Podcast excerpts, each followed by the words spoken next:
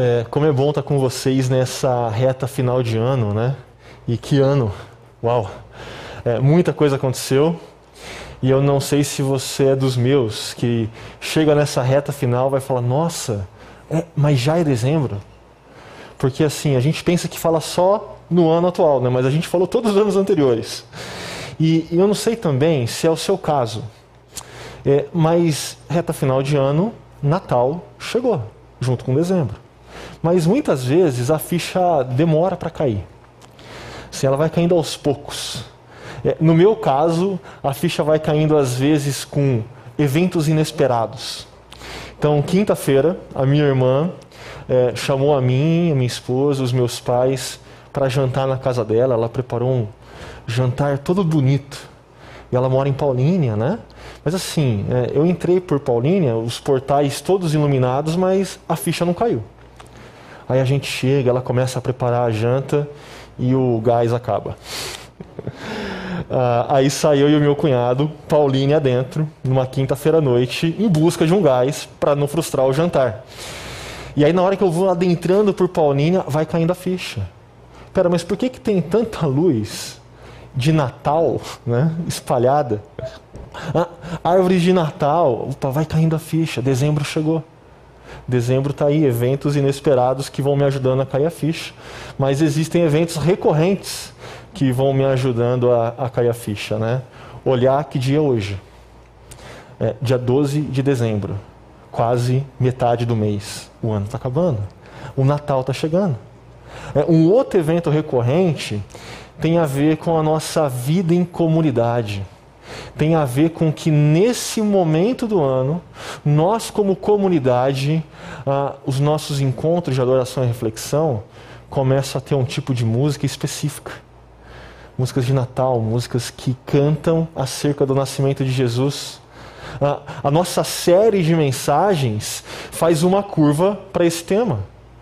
Ah, e não está sendo diferente nesse ano. Nós estamos conversando é, dentro dessa série Noite de Esperança, de um Natal que nos traz esperança. Domingo passado nós conversamos acerca do primeiro ato. O pastor André trouxe a mensagem, trouxe um relato marcante e que acaba com a nossa visão, muitas vezes romântica, do nascimento de Jesus e desafios para a nossa vida hoje. E hoje a gente segue a história no segundo ato. Mas eu sei que vocês são leitores atentos das Escrituras e vocês perceberam que tanto o primeiro ato quanto o segundo ato hoje, é, nós estamos caminhando no livro de Lucas, no Evangelho de Lucas. Mas o Evangelho de Lucas não é o único evangelho a contar acerca do nascimento de Jesus. E se você que é atento na sua leitura, se pergunta, mas por que cada evangelista, cada escritor relatou com tais e tais ênfases? Por quê? Se você faz essa pergunta, eu te convido a não perder o Chakra Talk dessa semana, ok? Então eu conto aí com o engajamento de vocês.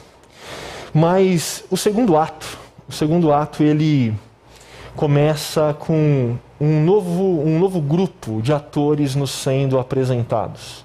Okay? Um grupo de pastores. Né? O texto nos diz, deixa eu voltar aqui para a T V, que havia pastores que estavam nos campos próximos e durante a noite tomavam conta dos seus rebanhos. Então esse segundo ato se inicia com esse novo grupo nos sendo apresentado, pastores. Mas imagina a cena, ah, o entorno da cidade, ah, à noite, um grupo de pastores cuidando de suas ovelhas. Para nós uma cena estranha, mas para os judeus daquele primeiro tempo uma cena comum. Okay? Mas se a cena nos é estranha hoje, nós precisamos perguntar, quem são esses pastores? Como eles eram vistos? Porque vinte e um séculos depois de um cristianismo sólido em todo o mundo, de uma visão muito positiva acerca de pastores de ovelhas, nós podemos ser levados a entender essa passagem de forma equivocada, porque a gente olha para pastor, pastor de ovelha, tá? Pastor evangélico não é muito bem visto normalmente, mas pastor de ovelha hoje é. Né? Mas naquele momento da história não era assim. Eles eram marginalizados, eles viviam à margem da sociedade. Eles eram detentores de uma reputação duvidosa. Né? Eles eram mal vistos. Ah, aqui eu me identifico, né? Eles eram tipo os corintianos da época. Tá? Eu sou corintiano, gente, fica tranquilo. Mas assim, é engraçado, o Ricardo deve ter experimentado isso. Fala que time que torce, a pessoa já vem colocando a mão na carteira, assim, no bolso, para ver se está lá. Ah, ah, mas assim, eles eram mal vistos, eles eram marginalizados. Mas não apenas isso. Eles eram improváveis. Em que sentido? Ah, se aconteceu alguma coisa que, na cidade, na região, que demanda uma audiência pública com testemunhas, pastor não conta. Pastor não serve para ser testemunha. Porque não apenas eles são marginalizados, e inclusive muitas vezes tido em pé de igualdade com publicanos, na cultura judaica, mas eles eram improváveis, porque eles não possuíam ah, direitos, privilégios que outros possuíam. Então, se você queria narrar um evento significativo que, que houvesse acontecido, e você fosse procurar um grupo de pessoas para testemunharem aquele evento, para que aquele evento pudesse ser contado, e contado com legitimidade na história, ah, você não procuraria pastores. Eles eram improváveis. Mas apesar de improváveis, é, eles foram alvos da graça de Deus. Eles são improváveis testemunhas para os seus pares da época, mas para Deus, não. Deus os escolhe por graça para testemunharem o evento mais significativo, não apenas de uma história local, de uma micropolítica de Israel, mas o evento mais significativo da história do cosmos, de toda a realidade. Ah, vejam como a história narrada por Lucas se segue. E aconteceu que um anjo do Senhor apareceu-lhes. Deus escolhe aqueles pastores para é, contar a eles. E a glória do Senhor resplandeceu ao redor deles, e eles ficam aterrorizados. E o anjo lhes disse: não tenham medo, estou lhes trazendo boas novas de grande alegria, que são para todo o povo. Hoje, na cidade de Davi, lhes nasceu o Salvador, que é Cristo Senhor. E isto lhes servirá de sinal. Encontrarão o bebê envolto em panos e deitados numa manjedoura. Esses pastores são escolhidos por Deus para testemunhar o evento mais significante, significante de toda a história, de toda a história do cosmos. Ah, mas eu preciso chamar a atenção de vocês para um versículo em especial, o versículo onze. Esse versículo, para mim, ele é central, ele é fundamental para nós compreendermos o Natal, para nós compreendermos por que Natal e esperança é, andam de mão dada. Uh, esse versículo é fundamental para nós, para nós resgatarmos coisas que nós não poderíamos esquecer. Eu sei que dependendo da tradição, de como você lida com a sua fé cristã, É, talvez, talvez apenas, ok? Você tenha incorporado um tipo de... Ah, Papai Noel? Não, Papai Noel não pode. Papai Noel passa longe da minha casa porque ele concorre com Jesus. Ah, árvore de Natal? Árvore de Natal também não. É, não, não. não. É, a gente vai ter presépio, só presépio. Né? Talvez assim você seja um pouquinho mais radical com como você lida com vários símbolos do Natal por entender que eles concorrem com Jesus. Eu confesso que eh, eu não estou entre esses, tá? Para mim não tem muita crise, não. A minha real crise se encontra em dois sentidos. Em dois sentidos eh, que são fáceis de permearem o nosso dia a dia e de moldarem a nossa mente e coração e, inclusive, como a gente lida com o Natal. Então, por exemplo, nós vivemos num mundo consumista. Um mundo marcado... marcado por consumo. E muitas vezes, até mesmo você que não gosta do Papai Noel, se pega no final do ano, correndo no shopping, atrás de presente para todo mundo. Porque consumir, comprar, é algo que está enraizado na nossa cultura. E você até lembra que Natal tem mais a ver com Jesus do que com Papai Noel. Mas você gasta mais tempo correndo atrás de presentes do que necessariamente com Jesus. Ou ainda, uma sociedade hedonista que elevou o entretenimento a níveis é, altíssimos. É, talvez Natal tenha se tornado aquele momento em família que a gente se reúne para curtir. Então não pode faltar comida boa, não pode faltar bebida boa. E quando a gente vai vendo, é, o Natal foi sendo resumido a essas coisas. A comprar, comprar presentes, comprar afeições, comprar carinho de netos, uh, e a, a ter entretenimento para si mesmo e para os outros. Uh, tendo Papai Noel, não. A gente acaba reduzindo o Natal a isso. Mas Natal tem a ver com Jesus. E esse verso nos apresenta Jesus numa riqueza É, bíblica, teológica muito grande. Então eu quero começar com vocês, nesse momento, a gastar um tempo é, analisando esse texto. E eu quero começar com a palavra Cristo. Cristos. Né? Jesus Cristo. Não tem a ver com Ricardo Augusto, não é sobrenome, não é um nome que acompanha. Tem a ver com quem ele é. Tem a ver com quem ele é. Cristos pode ser também entendido como Messias, ou seja, Lucas. Quando ele fala de Jesus, ele está falando que Jesus é o Messias esperado por todo o povo judeu. E aqui, para nós compreendermos bem, nós precisamos dar um passo para trás, olhar para a história bíblica e reconhecer que ah, ao longo da história do povo de Israel, esse povo passou por um momento de exílio, de ser levado cativo da sua terra.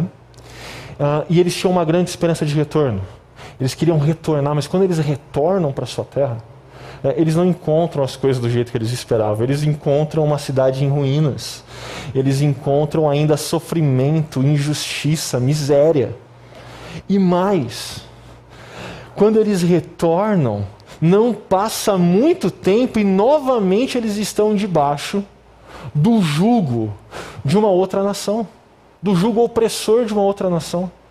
Nesse caso, nesse momento, é, essa nação é o Império Romano, que através do seu poderio militar e econômico, subjuga Israel. Israel agora ah, paga altos impostos para o Império.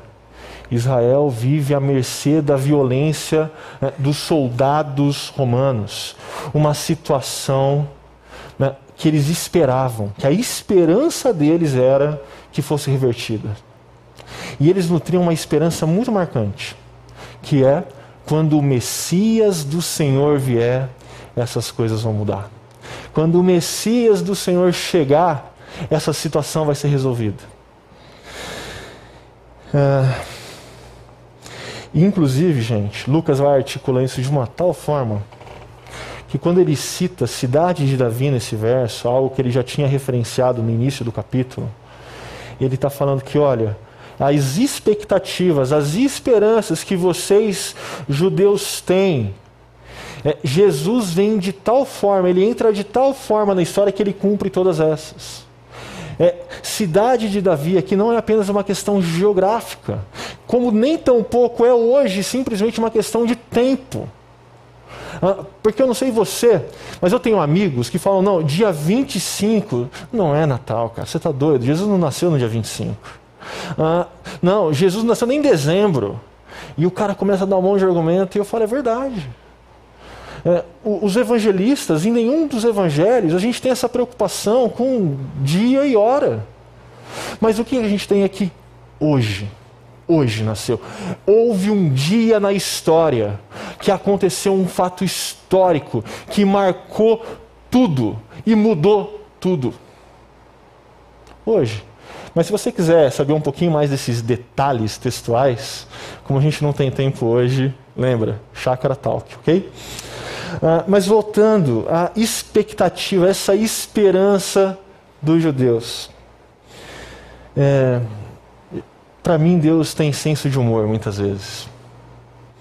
Porque imagina, você nessa situação de séculos de opressão, orando para que as coisas mudem, e Deus finalmente responde. Deus finalmente responde, mas Ele não responde é, enviando um exército de anjos, subjugando Roma, acabando com tudo, não. Ele responde enviando um menino, dependente do colo de Maria. Um menino que quando nasce não é encontrado lugar para ele. Um menino que tem como primeiras companhias animais fedidos, fétidos. A resposta de Deus é desconcertante. A resposta de Deus também era improvável, de uma forma que eles não imaginavam. E eu imagino nós. Quantas vezes nós oramos, oramos, oramos por situações que nós esperamos que Deus responda. Mas quando Deus responde, Ele responde de uma forma que a gente não imaginava. A gente esperava que Deus respondesse virando a mesa, virando o jogo, fazendo todas as coisas diferentes de uma hora para outra. E Deus responde de uma forma simples, com alguma coisa começando pequeno. E a gente, às vezes, tende a menosprezar isso. Ah, que o Natal te lembre, para você não menosprezar as respostas que Deus dá às suas orações, mesmo quando elas vêm de uma forma que você não esperava, mesmo quando elas vêm de uma forma pequena. Por quê? Porque é assim que Deus age na história. O Natal nos lembra disso. O Natal nos lembra que toda aquela expectativa que aquela nação tinha foi respondida por Deus de uma forma única. E por conta do que Deus fez, tudo mudou. Tudo mudou. Mas não apenas isso. Lucas vai além, vai além. Reparem que a expectativa dos judeus era que o Messias do Senhor viesse. O Messias do Senhor viesse. Mas Lucas diz que o Messias, o Cristo, é o Senhor. Cristo, o Senhor. Ele vai além. Ele vai além. Os judeus esperavam que o Messias viesse e as coisas mudassem. E o jeito que Deus teve de responder a essa oração foi Ele mesmo entrando na história. Foi Ele mesmo se fazendo menino, se fazendo homem, se encarnando, como nós cantamos e ouvimos no texto de Isaías, que foi lido ao longo do nosso encontro, o Deus Emanuel. O Deus Emanuel. E que ano, né? Que ano? E eu quero que você, nesse Natal, se lembre disso. Ao longo de todo esse ano, Deus é o Deus Emanuel. Deus é o Deus conosco. Deus é o Deus comigo e o Deus com você. Você não passou nenhuma das lutas que você teve que enfrentar sozinho. Você pode não ter percebido, mas Deus estava lá com você. Você está lidando com diferentes áreas da sua vida, com diferentes dificuldades, seja profissional, seja na sua família, seja o que for, você não está sozinho. O Deus que entrou na história da humanidade, na história dos cosmos, também entrou na sua história e é presente com você. Natal e esperança. Por quê? Porque o menino que nasceu não é apenas aquele que cumpre as expectativas, as promessas do Antigo Testamento. Não. Ele é o próprio Deus que entrou na história. Que entrou na história para mudar todas as coisas. Ou ainda melhor, fazer nova todas as coisas. Ah, mas Lucas continua. E ele diz que o Messias esperado, que é o próprio Deus encarnado, Ele é o Salvador. Ele é o Salvador. E isso é um confronto direto com as estruturas de poder. O pastor André, no domingo passado, ele já trabalhou essa, esse paralelo do reino de César Augustus e do reino de Cristo, o Senhor. Mas Salvador, é, quando Lucas usa essa palavra aqui, ele está fazendo uma referência direta, porque quem é o Salvador do mundo conhecido da época? Para a cultura da época? César. César, através do poderio militar e econômico de Roma, vinha com o Império Romano atropelando tudo e todos, e a partir daí ele implementava a sua paz, a pax romana. Ele era o salvador das pessoas que estavam agora debaixo do jugo de Roma. Não importa que o jugo opressor, eles estão sendo salvos. Eles estão sendo salvos da barbárie, estão sendo salvos de várias coisas, mas pelo poderio militar e econômico. E Lucas coloca isso de forma é, confrontadora. É como se quem estivesse lendo, logo no primeiro momento falasse, uau, quer dizer então que César é fake.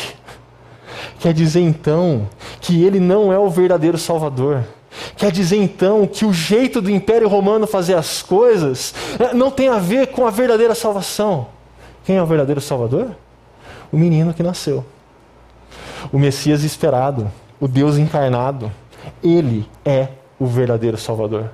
Ah, mas o que isso tem a ver com a gente hoje? O Império Romano foi faz tempo, né? Ah, tem a ver que o nosso coração, marcado pela rebelião dos nossos primeiros pais, até hoje insiste em procurar projetos macros de salvadores, de redentores. Ah, por exemplo, políticos partidários ideológicos. Ah, se aquele candidato for eleito. Ah, se aquele partido chegar ao poder. Ah, se aquela ideologia se tornar dominante. Então as coisas serão diferentes. Então nós seremos salvos. Mentira. Mentira. O Natal tem que nos lembrar disso. O Natal tem que alinhar a esperança do nosso coração. Aonde nós depositamos a nossa esperança. Mas não apenas...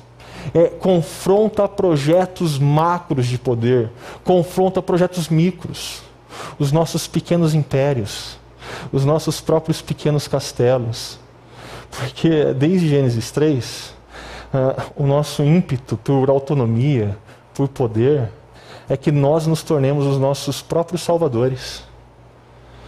Ah, a minha vida vai mudar quando eu tiver aquele emprego e aquele salário com aquele conjunto de benefícios. Hum. Ah, quando a minha empresa bater tal margem de lucro, hum, as coisas vão ser diferentes. Ah, não, não, não. Ah, quando eu casar, a minha vida vai ser diferente. Aí casa, ah, não mudou. Ah, quando eu tiver filhos, e a gente fica sempre colocando em coisas boas da vida, inclusive, uma expectativa, depositando uma esperança, tentando fazer através delas um projeto de poder onde a gente se torna o nosso próprio Salvador. E o Natal tem que nos lembrar disso. Você e eu não temos como nos salvarmos. Nós precisamos de um Salvador. E esse Salvador é o menino que nasceu, o Messias esperado, o Deus encarnado. Ah, Esse versículo no seu conjunto, para mim ele é, ele é muito marcante, muito, porque ele nos apresenta Jesus de uma forma única, única. E a imagem que vocês estão vendo aí recortada é da capa de um livro chamado A Maldição do Cristo Genérico, do Eugene Peterson, onde ele trabalha que na nossa cultura vigente nós tornamos Jesus genérico. Nós tornamos Jesus aquilo que nós queremos que Jesus seja, e não aquilo quem ele diz ser. E isso, para mim, quando eu leio esse verso onze do capítulo dois de Lucas, é completamente diferente do que nós encontramos por aí de um Jesus genérico. Porque o Jesus que nos é apresentado é o Salvador, o Messias esperado, o Deus encarnado. Não é genérico. Nós não temos como moldar Jesus a partir das nossas próprias vontades, dos nossos próprios anseios. Não. O que nós precisamos é nos prostrar diante desse Jesus. Sem Jesus genérico, ok? E eu sei que no Natal, uh, talvez você, assim, aconteça, tá? Eu confesso que já aconteceu comigo. eu discípulo de Jesus, todo encontro de família, e aí de repente mesa cheia, e aí eu tô mais quietinho, né? Assim, o cenário, não é todo mundo lá que também é discípulo, um negócio meio estranho. E aí de repente alguém que não é discípulo chega e fala, olha, mas a gente tem que lembrar também que Jesus nasceu no Natal. E aí você fala, nossa, era para mim estar fazendo isso, né? Mas a pessoa lembrou. Aí de repente ela continua. E aí você percebe, opa, é, é um Jesus genérico. É, é um Jesus que virou boa praça, né? Um cara gente boa, aquele cara legal, com insights bacanas para você trocar uma ideia de vez em quando. Ah, virou uma referência de vida. Né? Assim, mas eu não sei como, né? O cara termina numa cruz, eu não sei se é uma grande referência de sucesso. Mas a, a gente transforma Jesus em um bom mestre. Alguém que vai gravar vídeo no YouTube e vai virar o guru da modernidade. Não. Ou Jesus é tudo aquilo que ele afirmou ser, tudo aquilo que as escrituras afirmam acerca dele, ou como diria o C S Lewis, esse cara é um lunático, é um mentiroso, que a gente não tem que dar ouvido. É oito ou oitenta. Não há espaço para um Jesus genérico. Ah, mas não ouça essa minha fala como uma crítica àqueles que não são discípulos de Jesus e que, de alguma forma, aderiram ao Jesus genérico. Eu não faço isso em tom de crítica deles. Eles ainda não conheceram a Jesus, como ele é, como ele se revela. Ah, essa crítica é para nós. Para você que tem anos de caminhada, que conhece as Escrituras ah, e que... tem transformado Jesus num Jesus genérico. Mas vamos lá, eu quero seguir com vocês, porque o relato de Lucas continua, e ele diz então que de repente, após aquela fala do anjo, uma grande multidão do exército celestial apareceu junto com o anjo, louvando a Deus e dizendo, glória a Deus nas alturas e paz na terra aos homens, aos quais ele, ele concede o seu favor. É, esse texto também ele é muito rico, mas por falta de tempo, Chakra Talk, ok? Ah, seguindo, eu quero dar um passo para trás, eu quero voltar ao verso dez. O verso dez desse texto, onde a, a fala inicial do anjo, que apresenta quem Jesus é de uma forma plena, é, começa da seguinte forma, não tenham medo. Estou lhes trazendo boas novas. Boas novas tem a ver com o Evangelho, tem a ver com a melhor notícia de todas. E Natal, ele só pode caminhar de mãos dadas com a palavra esperança por conta disso, porque no Natal nós damos início a essa celebração de que a melhor notícia chegou. De que a resposta de Deus às nossas orações, para que tudo fosse mudado, para que tudo fosse feito novo, começou, começou a ser respondida, de uma forma que a gente não esperava, mas começou a ser respondida. Ah, isso é o Evangelho, é o Evangelho. E eu gosto muito de um livro do C S Lewis, na verdade eu gosto de muitos livros do C S Lewis, tá gente? Confesso que eu sou um fã. É, mas um deles, talvez o mais conhecido, chama Cristianismo Puro e Simples. E tem um momento do livro que ele está dialogando com o dualismo, um tipo de yin-yang, como se esses dois estivessem em guerra e fossem forças iguais. E aí então ele começa esse trecho, que no finalzinho, sempre, sempre, me lembra do Natal, porque Natal tem a ver com o Evangelho. Olhem o que ele diz. O cristianismo concorda com o dualismo em que o universo está em guerra, mas discorda que seja uma guerra entre forças independentes. Ah, considera antes uma guerra civil, uma rebelião.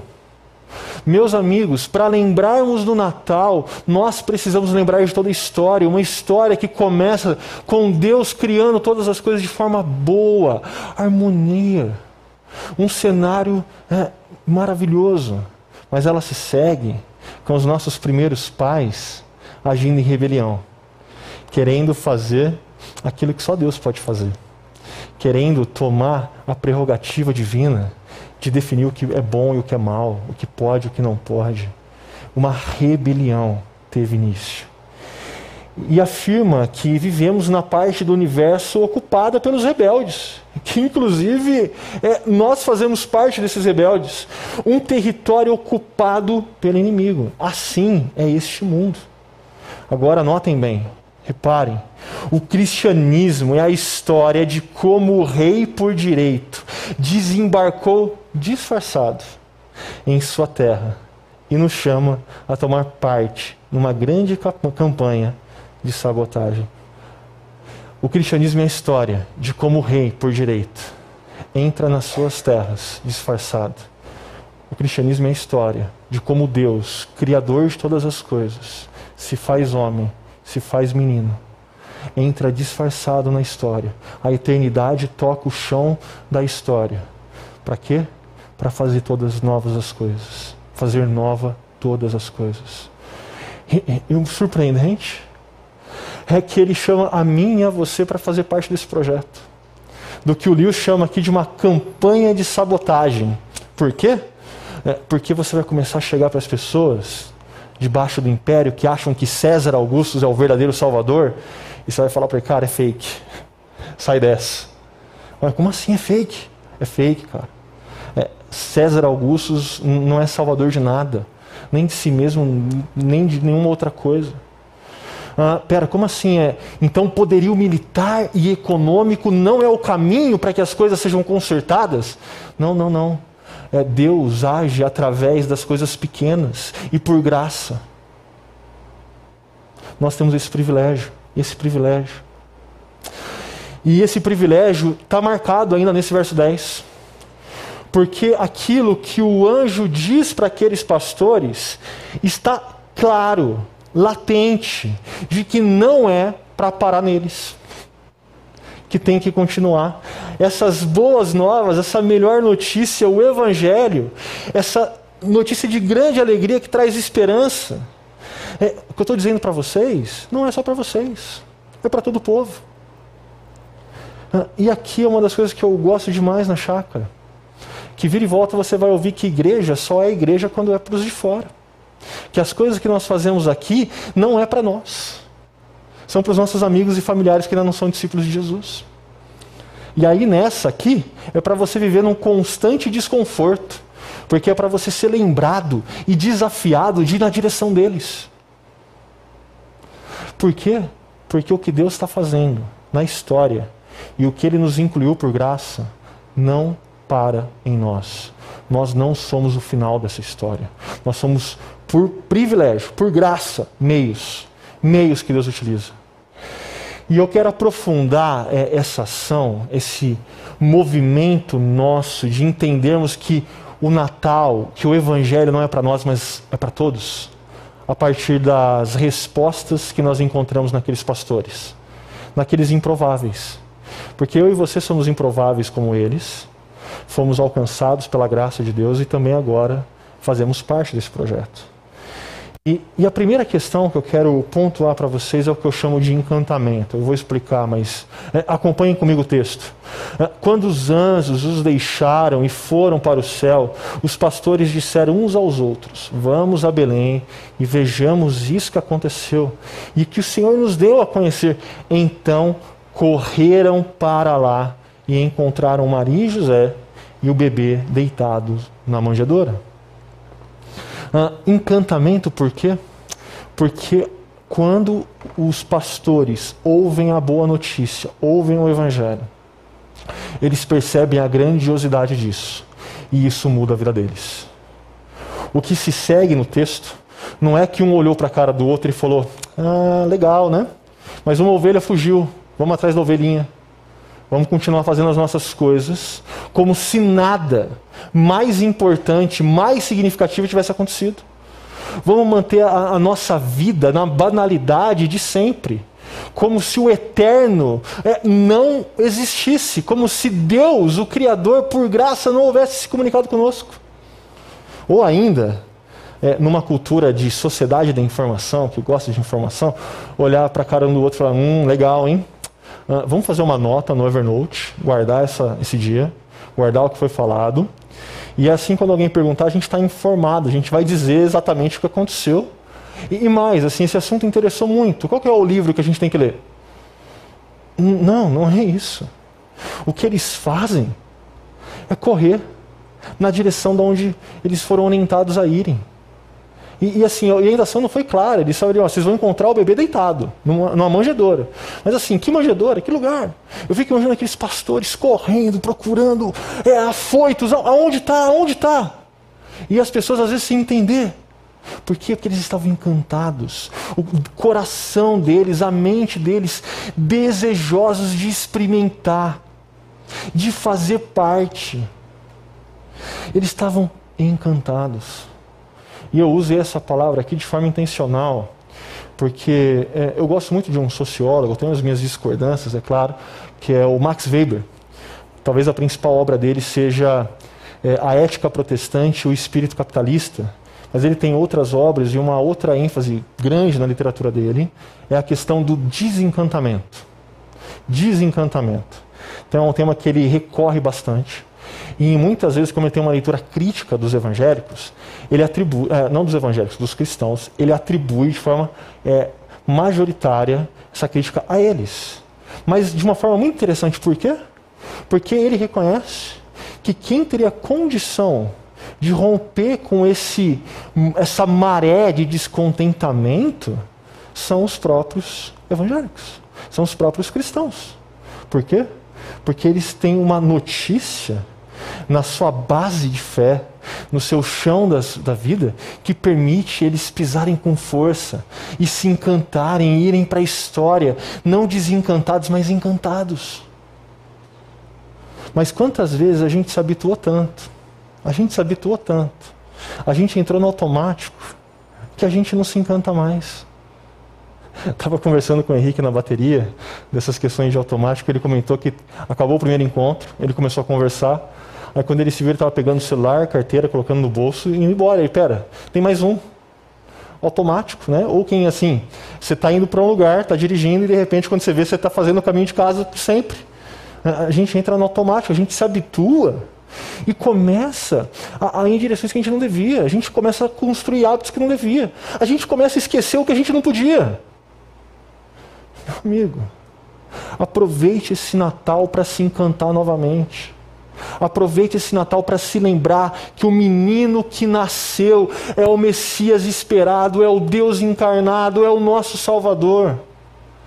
É, não estou falando que é para não comprar presente, que não é para ter entretenimento, mas não deixe que a sua mente e seu coração sejam movidos e moldados apenas por essas narrativas.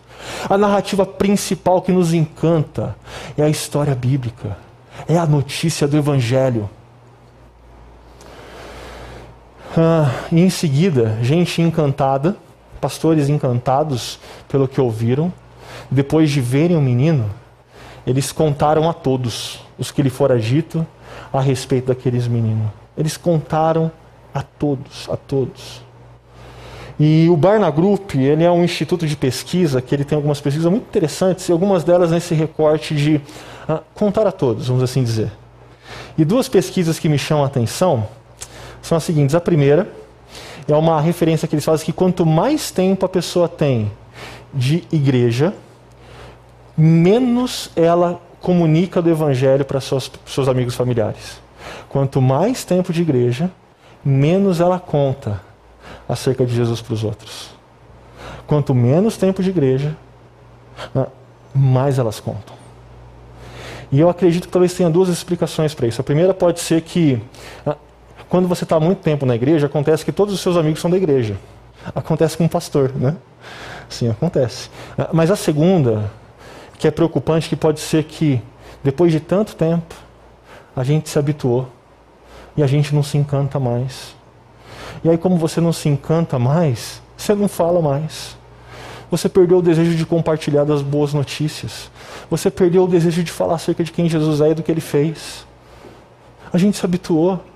E quando a gente vê, a gente não está falando mais de Jesus. A, a, a gente fala mais do nosso político de estimação, a gente fala mais do nosso clube de futebol, a gente fala mais uh, de planta, de culinária, do nosso hobby, do que é que seja. Mas não de Jesus. Problema. Problema, perdemos o encantamento e isso afeta a nossa capacidade de testemunho. Mas a segunda que, pesquisa que me interessa, e o Barna Group traz, tem a ver que ele diz que muitas pessoas têm sim o desejo de contar acerca de quem Jesus é, uh, mas não sabem como. Não, não sabem como, não sabem nem por onde começar. Nem por onde começar. Qual que é o A B C de falar de Jesus para os outros? Não sei. Uh, e aqui eu quero te desafiar e dar algumas dicas juntos. O desafio é para que você comece nesse Natal a se reencantar novamente, mas não apenas isso, mas para que você conte, para que você testemunhe, para que você compartilhe com seus amigos e familiares. E que você não faça isso de qualquer forma, mas que você faça isso conjugando intencionalidade e sabedoria. Conjugando intencionalidade e sabedoria. Por quê? Porque muitas vezes a gente é só intencional sem ser sábio e a gente acaba jogando contra. Aquele tipo de cara que pega a pessoa pelo colarinho, você tem que ouvir falar de Jesus. E, cara, não seja esse cara. Tá? Não seja. Joga contra. É intencional, mas do jeito errado. Tem que ser sábio. Quer um exemplo?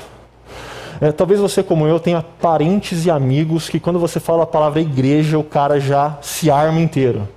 O cara não quer entrar de jeito nenhum. Mas aí talvez assim, esses parentes e amigos seus, quando você fala musical de Natal, no teatro ou na pedreira do Chapadão, o cara se anima. Por que, que não fazer o convite para lá? E talvez você se surpreenda como eu me surpreendi, que uma vez eu fiz esse convite e a pessoa falou, ah, mas é, é de graça, eu posso chamar meus amigos para ir junto? E a pessoa começa a fazer junto com você o que você tem que fazer. Mas seja intencional e sábio. Ou ainda... Tem pessoas que você já tem se aproximado, você tem compartilhado, e, e assim, aquela pessoa está numa jornada, numa jornada de compreender quem é Jesus.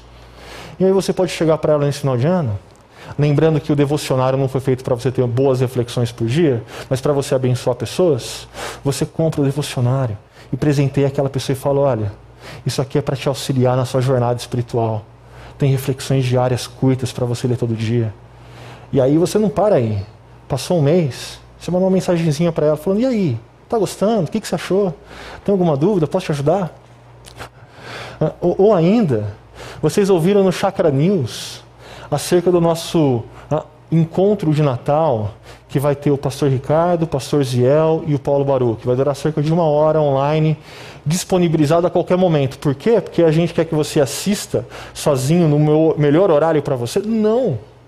Porque a gente quer dar uma ferramenta para você, um instrumento nas suas mãos, para que você de forma intencional use com suas famílias, com seus amigos. Então você vai chegar, vai preparar sua casa, vai colocar o comes e bebes, e vai avisar, gente, a gente vai ter o nosso tempo junto, mas a gente vai ter um tempo de reflexão. Enquanto está rolando a música, o pessoal ainda está conversando, ouvindo um baruque, sem saber nem quem ele é, e aí na hora da reflexão, um papo rápido de meia hora, as pessoas param, ouvem, e aí você termina com uma oração na sua casa, falando sobre quem Jesus é. Intencionalidade com sabedoria. Intencionalidade com sabedoria gera frutos que a gente não tem nem como imaginar ou mensurar. Mas nós precisamos fazer isso. Uh, mas chegando quase ao final, gente, quase lá. O texto segue dizendo que todos os que ouviram o que os pastores diziam ficaram admirados. Maria, porém, guardava todas essas coisas e sobre elas refletia em seu coração. E eu acho que duas ações que a gente pode experimentar quando a gente age com intencionalidade e sabedoria tem a ver com o que esses pastores experimentaram. As pessoas ficaram admiradas. Talvez quando você faça isso, as pessoas olhem para você e falem, uau, eu nunca tinha olhado para o Natal dessa forma. Uau, música boa, né? Que legal, olha que devocionário bacana, uau. Admiração. Admiração. Outras, talvez, vão guardar isso no coração para essa longa jornada. E elas vão refletir ao longo dessa jornada acerca de quem Jesus é. E aqui, quando você for intencional e sábio, não tenha pressa. Não tenha pressa. Lembrem-se que Deus não teve pressa conosco. Nós estamos em obras até hoje, porque Deus age de forma graciosa com a gente. Não tenha pressa, não force o tempo daquela outra pessoa, mas seja intencional junto naquilo que Deus está fazendo na história dela, de forma sábia. Porque algumas pessoas vão guardar e vão refletir. Mas eu não posso enganar vocês, tem uma terceira opção que pode acontecer, que não se encontra no texto, é, que é a rejeição. Vai acontecer, gente. Talvez não no Natal, que no Natal está tudo mais fácil, mais propício, mas vai acontecer. É, de você ser rejeitado. Das pessoas darem de ombros para aquilo que você está falando. Das pessoas virarem a costas, talvez até cortarem os vínculos.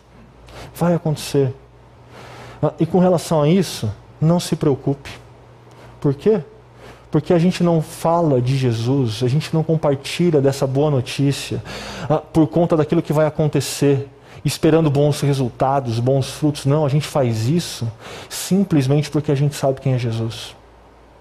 Simplesmente porque a gente sabe quem é Jesus. Não tenham medo da rejeição. Faz parte. Como nós ouvimos na série Essencial, é, o próprio Jesus foi rejeitado. Foi rejeitado no seu nascimento, não foi encontrado lugar para ele. Mas não deixe de ser intencional e sábio, de conjugar essas duas coisas na sua prática de testemunho. Comece nesse Natal. E por último, é, esse texto termina dizendo que os pastores voltaram glorificando e louvando a Deus por tudo que tinham visto e ouvido. Visto e ouvido, como lhes fora dito. Tudo aquilo que eles experimentaram. Nesse Natal, você que está se reencantando com quem Jesus é, você que está, por conta desse se reencantar, indo na direção das outras pessoas para falar acerca dele, não esqueça que ah, o convite que Jesus, que o próprio Deus nos faz, não é apenas para isso. O convite que ele nos faz é para que também nós o adoremos. Naquela manjedoura, não havia apenas um bebê frágil, dependente do colo da sua mãe, num cenário fétido, não. Naquela manjedoura, estava o próprio Deus, o Criador. E diante de Deus, o Criador, o verdadeiro Salvador, que entrou na história, a gente precisa se dobrar, a gente precisa se render, a gente precisa adorar. Não deixe nesse Natal que a correria é, do seu tempo em família, não deixe que a correria de comprar presente, de pensar comida e bebida, te roube o momento aonde você vai parar, fechar seus olhos, e mesmo que numa oração curta, você vai adorar. Por quê? Porque esse Natal foi por você. Esse Natal foi por cada um de nós aqui, foi por mim, para que nós pudéssemos fazer parte desse projeto de redenção, esse projeto de salvação que Deus deu início. Eu e você fazemos parte. E para finalizar o nosso refletir e praticar, lembre-se, deixe-se encantar pela boa nova do Natal. Deixe-se encantar. Se você está há anos e se habituou demais, aproveita a hora. É agora. Você precisa ganhar paixão no seu coração novamente. A sua mente precisa voltar a, a pensar nas coisas que tem a ver com o Messias prometido, que chegou, com Deus encarnado. Deixe-se encantar. Ah, mas não apenas isso, testemunho da boa nova, que esse seu encanto te leve na direção dos outros, de forma intencional e sábia. E, e para não ficar na, na, nas ideias, nas nuvens, é, pensa três pessoas aí, pensa três famílias, três pessoas, três famílias, que você vai sair daqui tentando conjugar intencionalidade e sabedoria para com elas. Vai dar um devocionário, vai convidar para o musical, vai pensar esse esquema de final de ano onde vai ter um tempo em volta da mesa, ouvindo uma reflexão com boa música. Pensa, pensa e coloca em prática, porque o hábito que nós temos que construir precisa começar. Então começa com três. Mas por último, adore, adore. E, e você pode começar agora, fazendo uso dessa canção. Que ela possa ser a sua canção, de quem está se encantando novamente pelo Natal, pela notícia de esperança, se encantando por Jesus e que adora Ele. Que Deus abençoe vocês.